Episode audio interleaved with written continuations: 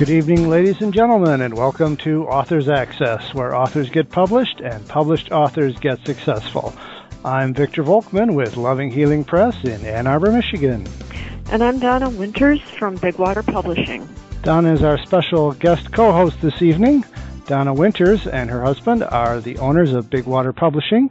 Since 1989, they have released 15 of Donna's historical romances for ages 12 and up under the Great Lakes Romances imprint.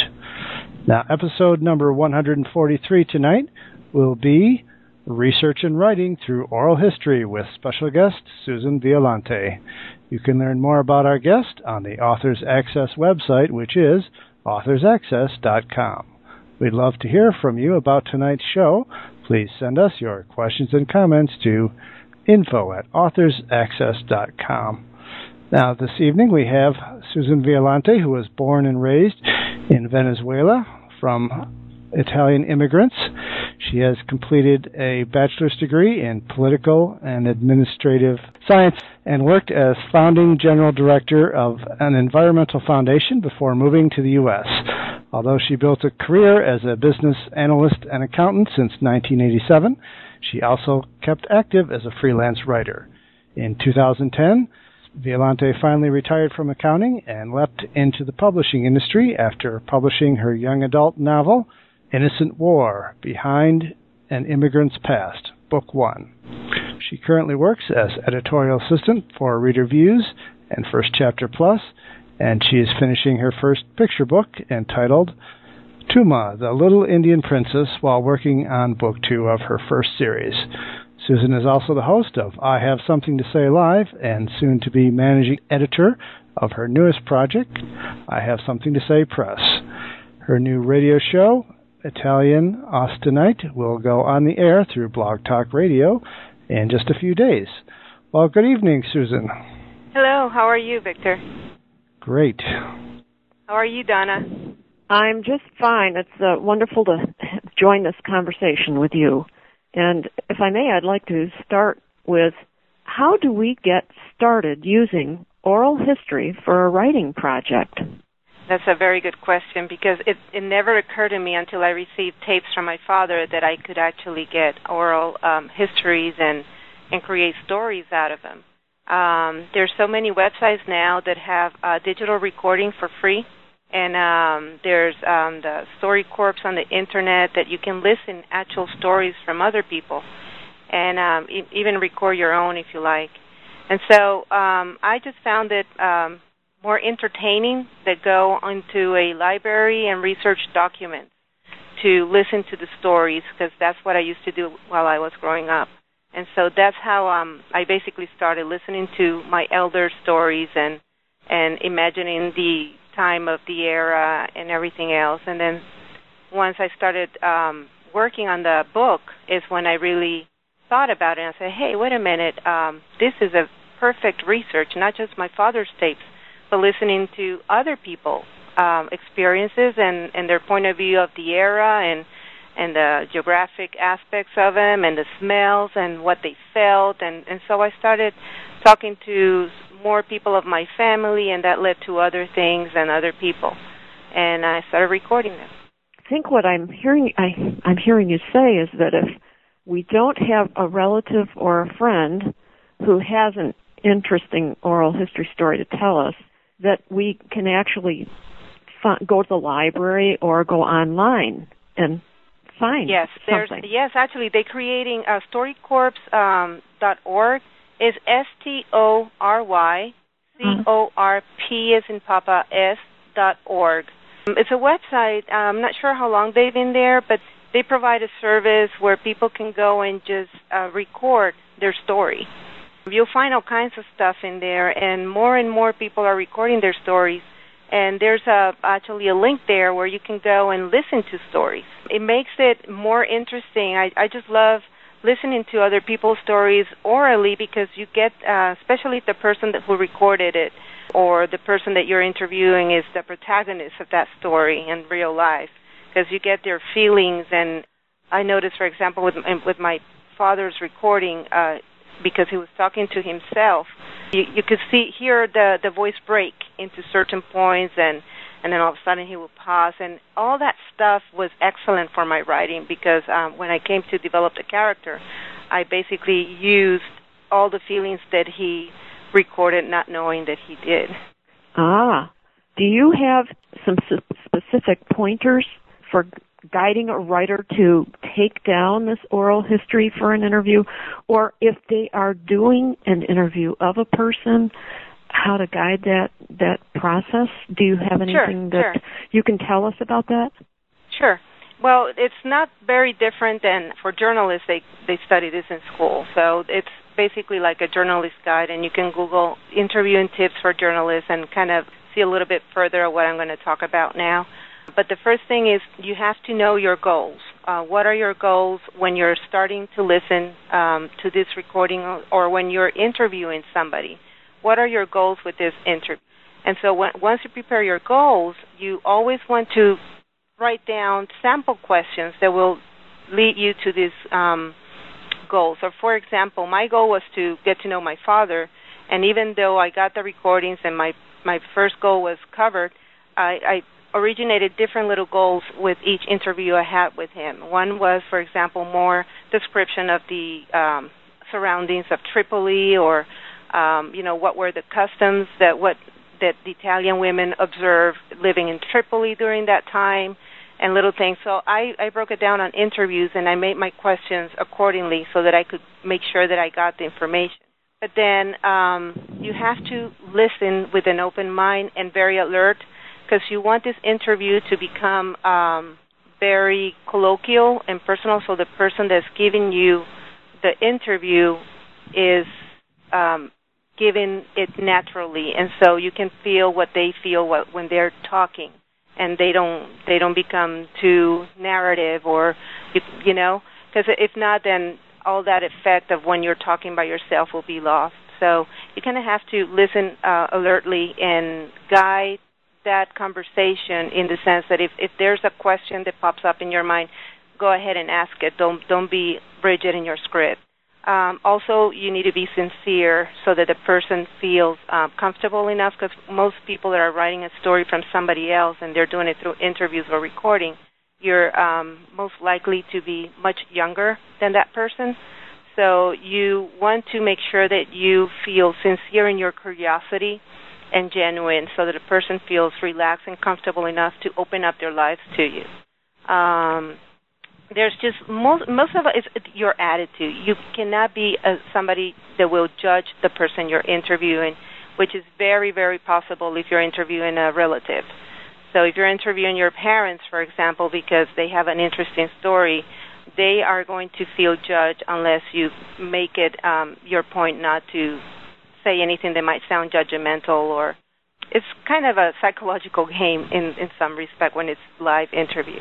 Right. Knowledge about the topic. Make sure that you know about the topic so that you can make the questions that you need to make and make it interactive.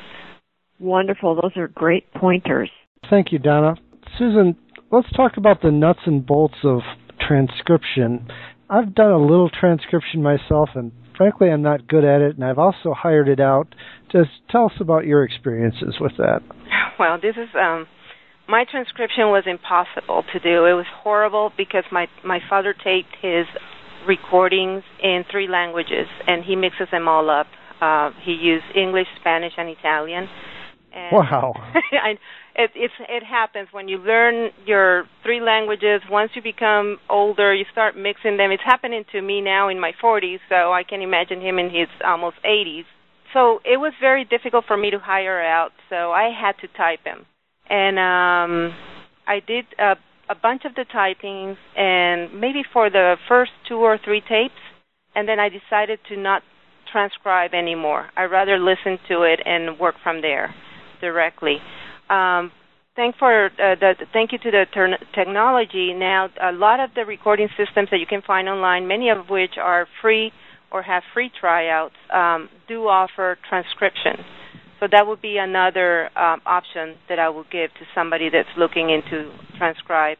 There's also um, websites like TalkShow, uh, TalkShoe.com, that is like a conference call type of um, place where they also offer transcriptions and um, it's just getting easier. Um, in my case, I couldn't hire anybody. I, nobody can help me now. I just listen to it. It's um, I got so used to it that um, I just write as I'm listening to the tape.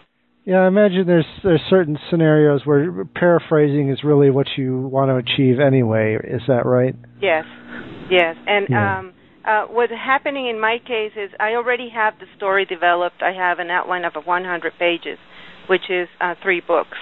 So when I listen to the the recordings that I have, or when I interview my parents, because I still interview them, and I do it over the phone now, and I do record them, I am looking for details because the story's already down.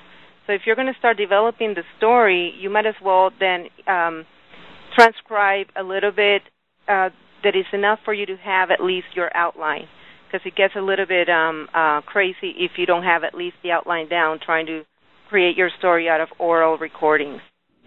Yeah, absolutely. I mean, I went into this interview thinking of some of the classical projects. Like, uh, I know in the 1930s they sent people with tape recorders out into the hills of Appalachia, and recording people with interesting dialects and songs and stories that were were quickly fading. But I guess there's, you know, as much use for fiction as for nonfiction, right? Yes, and um, my first um, thought was to create a nonfiction narrative, and um, and I would have been very uh, good with it because that's mostly what I've done all my life is just na- narrative or professional writing. Um, but um, I wanted my nieces and nephew to be interested in the story. And even though he has an amazing story, when you're talking to kids, you know, 12 years old and stuff, um, they're not going to be interested in a narrative, and that is why I fictionalized it and I made it into an action um, novel type of thing. And it worked out great because it it they they all have read it, they all love it, and they all it opened channels of communications with my my father and his grandkids. And uh, if I would have done a narrative, um, it would have not happened. So. Uh, and I found out though that it's even more marketable as, as I look into all the history websites, and there are comments sometimes in Yahoo groups about history, and a lot of writers found the same thing that people like the fictionalized historical versions more than narratives when it comes to memoirs and that type of writing. That's true. It brings an accessibility that you can never get by just reciting facts. So let me just make sure I understood your earlier answer. So knowing when you have enough material, so you start with an outline and like a scaffold, and then you kind of fill it up with different pieces from interviews. Is that correct? Yes, I, I mean you still have to do some research on books and on um, online and libraries and newspapers. Um, I was very lucky because I have a lot of heirlooms. That uh, I even have a newspaper of my father's military time uh, in Italy uh, that I can use. But um, I still had to do research uh, about weapons, for example, because there's a portion in my book where he describes all the weapons that he disassembled uh, when he was a teenager. But um, I I didn't know what he was talking about, and then you mix that in three languages. you know, it was impossible for me to know what he was talking about. So I did have to go to the library. I even purchased a, a book about weapons of World War II and um, you just have to do the research still. It just makes it more vivid and more easy for you to imagine as a picture, as a movie in your head when you listen to it. I know what you're you're coming from. I did a couple of books on the Vietnam era, and if you don't know an M14 from an M16, just you're hopeless. but um, so, it, it is hard because you know what what is the difference? I have no clue. And then when you look in in the books, that's when you you finally can picture it because you see a picture of him. But if you're just listening to it, you know, he was talking about disassembling projectiles from mortars that uh, he found a warehouse full of them, and he started playing with them, and he took a little gel out of there and he mm, tried to make one of the projectiles fly and explode and it wouldn't do it and then all of a sudden there's smoke. And he's talking about twisting it open and doing this and doing that. I had no clue what he was talking about.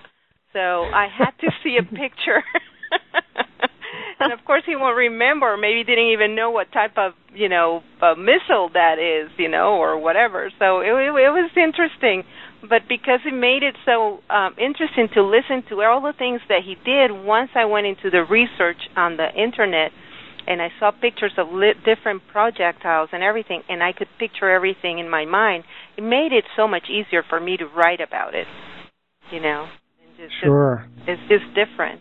Now, does the plot develop organically from all the bits and pieces, or did you really have the plot outline fixed in advance, or do you allow it to branch off? How does that go? I was allowed to branch off because uh, what I did first, um, I I'm going to go step by step. First, I after I listened to the tapes, I decided to learn about the Italian chronologically um, side of war, and so um, I went into the internet and I did like a little chrono- chronological um, table, and then I put the facts with my father when the war started and how old he was and everything because he was getting confused with dates. So once I had that down, I took the pointers of the whole story that he said on tape one, and I decided, well, he was this age, so this happened here. What was going on historically during that time? Were the Allies there? Were they not? And so on. And and once I had that down, I took the transcriptions, I read that, and then I just started writing from there. So you do need to know um, the topic. You cannot just, you know, and I'm a history freak because I've been listening to um, especially World War II stories from the German side and the Italian side, because I went also to a German school in Venezuela.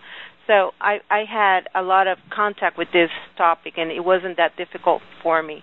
If I had to do it in a different era, for example, if I'm going to talk about, um, I don't know, Vietnam War, I have to make sure before I even start listening to the tapes that I know the basics of that era. You know, what years, how did the uh, problems start, you know, who was where, North Korea, uh, I'm sorry, North Vietnam, uh, South Vietnam, or you have to know all the time what you're talking about, or else you won't be able to come up with the story just by listening to the tapes. Great. Donna? What was the hardest part about creating your story from your father's oral history? The hardest part was forgetting that he was my father. Um, there was a lot of emotion attachment to it. And so when I would listen to his voice um, tremble because he's talking about something that was very difficult for him to remember, um, that was very difficult for me to listen because, um, especially when you're used to, uh, you know, your father being very strong and an Italian Sicilian guy, you know. Um, so that was the most difficult portion of me. Other than that, because at the same time though because he was my father i was able to picture him. You know i had pictures of him when he was uh little so that made that made it so personal. I really wanted to uh dream. It was like daydreaming of his story another thing that was very difficult was um to put the timetables down into the story and um that's crucial so that's why i'm advising it to do it in before you start if you don't have that timetable of facts, of historical facts in front of you when you're uh, beginning to listen to the story, um, you cannot. It won't be credible if you make big mistakes on the history. Let me put it that way. So that's very mm-hmm. difficult to keep straight. So, really, research, as you had said earlier, research it before going into it. Yes, you research before you going into it, and then the, for the generalities, then you listen to the stories and then you take note of um you know details like uh sensory mm-hmm. information right you can even take um, a lot of details about the experiences during the time because they will remember details that are not in book. So that's mm-hmm. excellent. For example, uh, there's a scene in my book where I have my grandmother put um, um, a veil on top of her, like a scarf on top of her head, as she approximated uh, somebody who had a, a wagon, and then she realized he was Italian, so she took that scarf off of her head. And my my father remembers stuff like that, but you won't see how women, in, Italian women, behave in Libya during that time. You won't find that in every in any book. So all those little, little details helped me come up with my own details, and you know when it came to fictionalize the story and create that um, credibility environment. So now you've got me curious.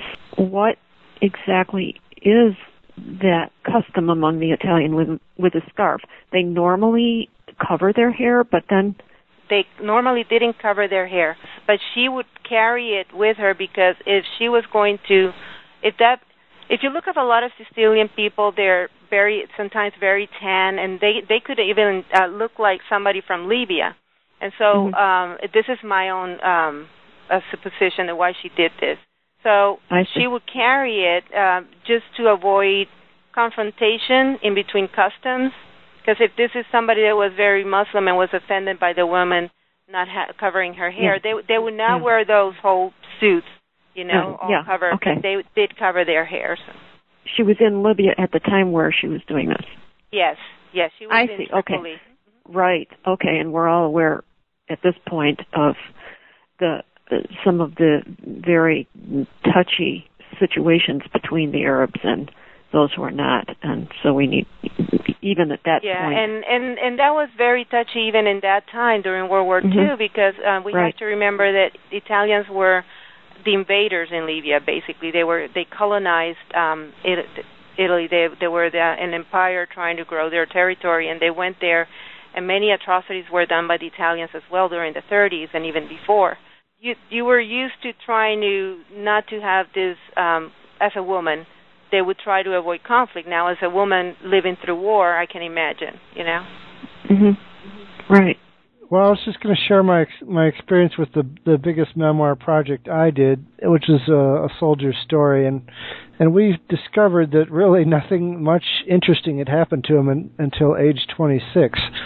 So, I guess I just wanted to emphasize that you someone going out to write the story might need to focus on very specific parts of the timeline, maybe six months or a year here and there. I don't, know if that's something that that you found. I mean, your father lived presumably like at least 70 years, so you have to focus on different places, right? Yes, I I had to actually pick um, uh, things that were going to go in the book and things that were not going to go in the book because of the the times were so chaotic and you know it, the timeline was it's so large. I mean, it's three books um, he he his life was just something that I didn't expect. It's a, an adventure that goes from Africa to Venezuela, and the things that he had to live through on each stage of his life were things that um are worth you know many stories.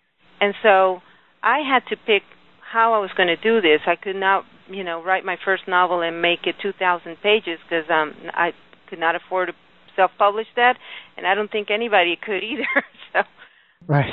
So I focus on World War II, and I made the whole four years of war because I, I wanted to have a whole book for that.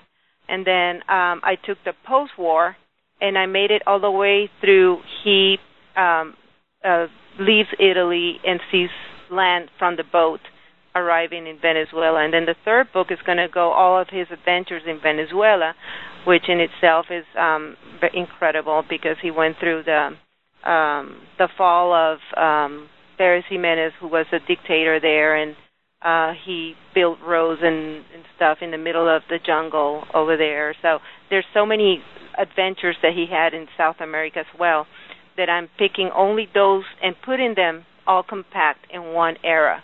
And so that's why it's fictionalized. You, it, when you're writing a, a memoir project, you tend to be very correct and chronological. Mm-hmm and sometimes, if you want to fictionalize, you have to be aware of that so that you can correct yourself and and make it more um, in for entertainment's sake and for continuity sake, um, make it different.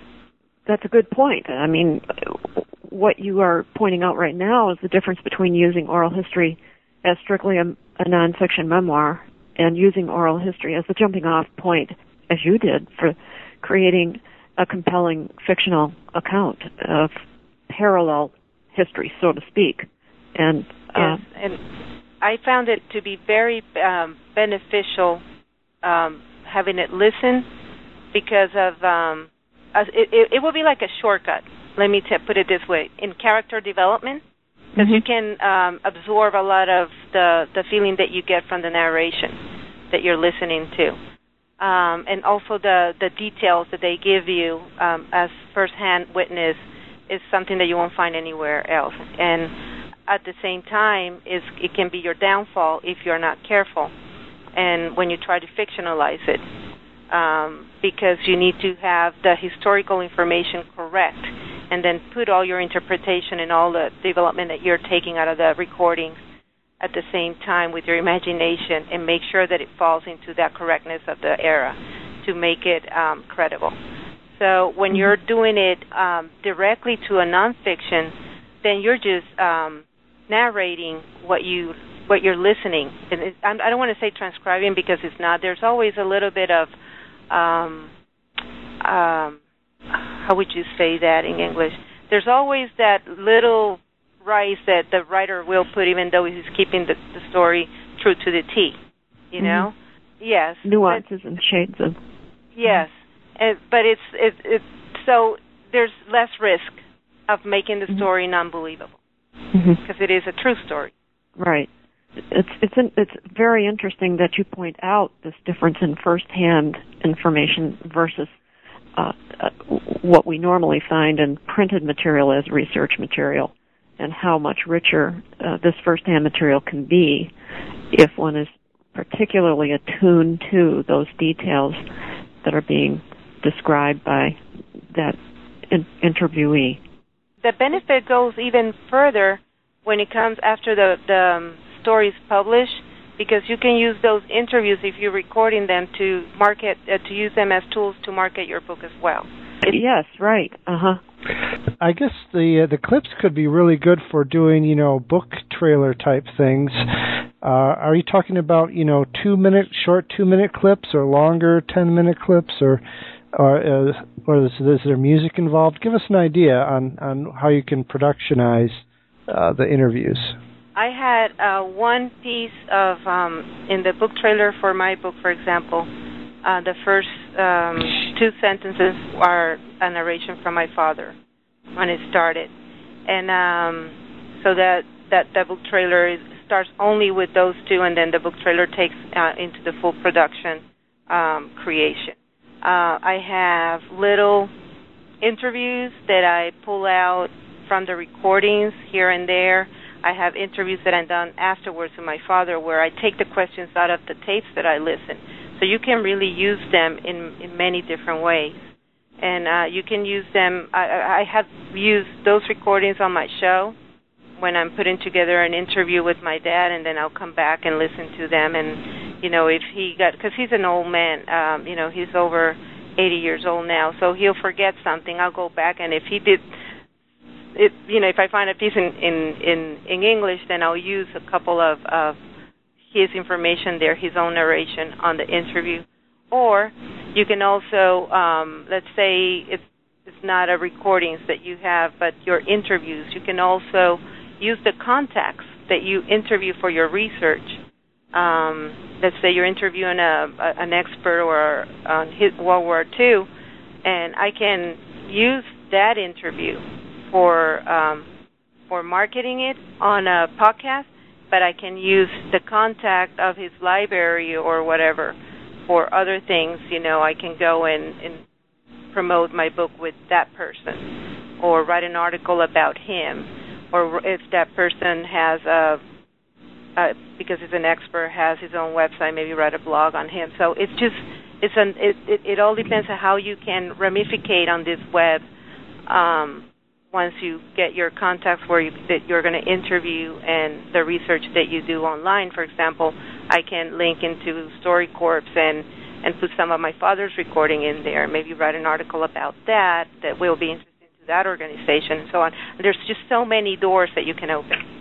Right. There's all these different uh, dimensions that you can take it. I mean, you've got you know your pure World War II history buffs. You've got your your children uh, who from immigrant families who are interested in in that experience, and uh, all kinds of different ways that you can take it. Is that right? Yeah. There's um many different, and that's it was a challenge at first because we're used to kind of put ourselves into one genre, and so I yeah. thought, okay, I'm a historical fiction and this is what it is. Well, I'm not. You know, it's more than that. It's a uh, coming of age story. It's a um, World War II military story. It's a um, um, Italian American interest story. Um, Italian immigrant interest story. You know, immigrants everywhere in the world. I even went to um, Facebook and I found, for example, my father's last name is Asenza, and I left that last name on the story so I went to Facebook and I joined a group of all the Asensas of the world. and there's hundreds of them everywhere from Argentina to Chile to Venezuela to Italy to the US. I mean, you name it. So now I'm thinking and now I'm working um my Spanish translation is coming out because, you know, there's so many ascensos in in South oh. America oh. and then the Italian one is going to come out soon. I already located a translator that's going to help me.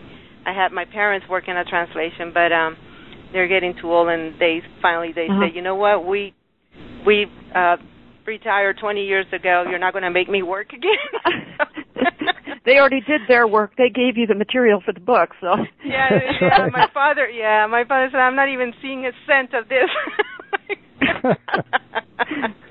but, oh. Um, yeah. So, um, yeah, he won't. No, I'm kidding. but, um, but he, you know, he it, it, it's it's a great pro. When we're talking about memoiring, interview is the best thing because you're spending time with the people that um, you love. When you're talking, you know, whether you're writing the story about yourself or you're writing the story about your relatives, by doing interviews, you're uh, establishing connections that you didn't have or reinforcing connections that you had, and um, and those will open doors marketing wise too. You know, I mean, one of Sensa in Stra- uh, that was from Connecticut is my father's cousin. She's 87 years old, and and I had her on my guest and I have something to say live and talked about my father's brother, who was her father, and they were living in the U.S. And so that gave me more material to look for. Now I'm marketing in Connecticut and in Florida because she's in Florida retired and decided to start singing at 87.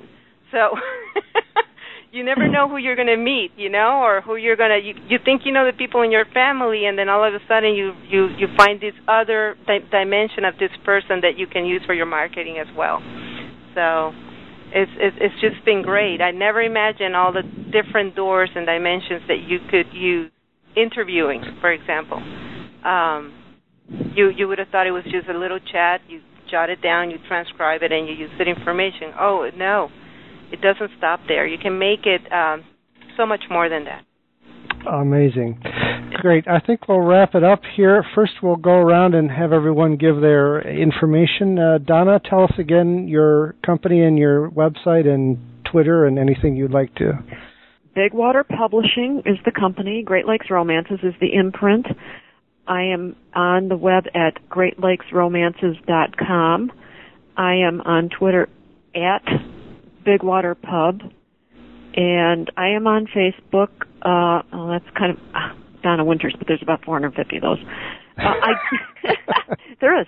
Uh, I do have a I do have a Facebook page though, a Great Lakes Romances page for my series, so you can find me there.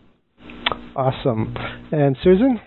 Um, you can go to susanviolante.com, and that is www.susan v I O L A N T E dot com, and all of my links are there. They're going to be on your left hand side, and you'll be able to uh, follow me on Facebook, Twitter, and um, there's my show pay, uh, link is there. Everything in the newsroom. Just go ahead and check me out.